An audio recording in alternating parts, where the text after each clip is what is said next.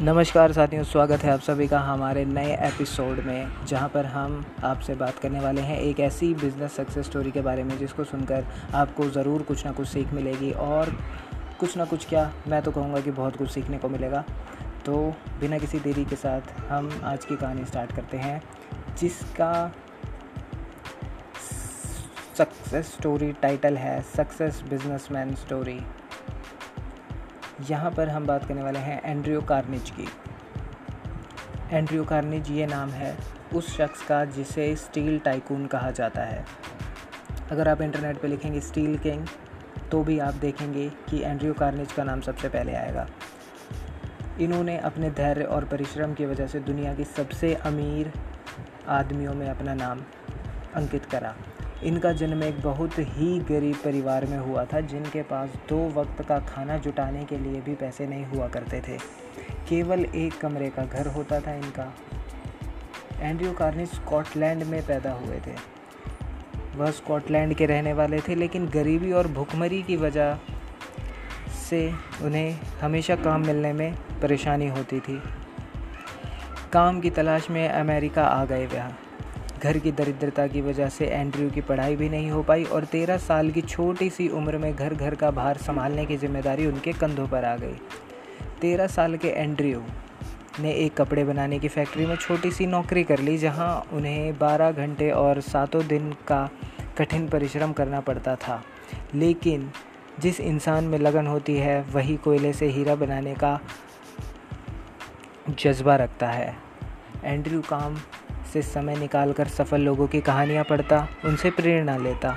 धीरे धीरे समय बीतता गया, एंड्रयू ने कुछ दिन बाद एक पोस्टमैन की नौकरी भी की। शहर में बड़ी लाइब्रेरी थी, जहाँ किताबों का विशाल संकलन हुआ करता था। एंड्रयू वक्त निकाल कर लाइब्रेरी में पढ़ता रहता।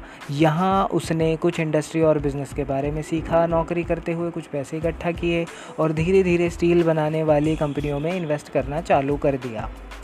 इस काम से उसकी अच्छी खासी इनकम भी होने लगी। इसी तरह समय का चक्र चलता गया और फिर एंड्रयू ने एक दिन अपनी खुद की कंपनी बनाने की सोची। यही सोचकर कार्नेज स्टील कॉरपोरेशन नाम की एक कंपनी की स्थापना उन्होंने कर दी। कंपनी औसत रही, लेकिन ये एंड्रयू कार्नेगी की मेहनत और लगन का ही नतीजा था कि कुछ ही सालों में एंड्रयू स्टील किंग बन गए और बहुत जल्द ही उन्हें बिल्डर्स ऑफ़ अमेरिका का अवार्ड भी मिल गया। एक समय था जब एंड्रयू कार्नेगी की अकेली कंपनी पूरे ब्रिटेन में सबसे ज़्यादा स्टील उत्पादन करती थी। और इसी लगन ने एक दिन एंड्रयू को बना दिया दुनिया का सबसे अमीर इंसान। जी हाँ अठारह सौ नवासी, यानी कि 1889 में एंड्रयू कार्नेगी को दुनिया का सबसे अमीर इंसान घोषित किया गया। अपनी लगन और परिश्रम से एंड्रयू ने इतिहास बदल कर रख दिया। जिस व्यक्ति का परिवार एक समय भुखमरी से जूझा करता था, उसके लिए दुनिया का सबसे अमीर आदमी बनना एक मिसाल पेश करने के समान हो गया।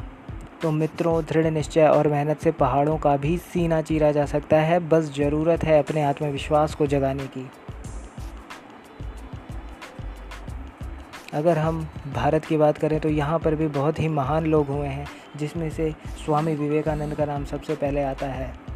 तो कुछ तीन बातें स्वामी विवेकानंद की जो एंड्रयू कार्निज की ज़िंदगी में सीधा सीधा देखने को मिलती हैं, वो ये हैं, जो समय के साथ खुद को नहीं बदलते, वह पिछड़ जाते हैं। दूसरी, या वो लोग हैं, वो समय के साथ खुद को बदल लेते हैं और आगे बढ़ जाते हैं।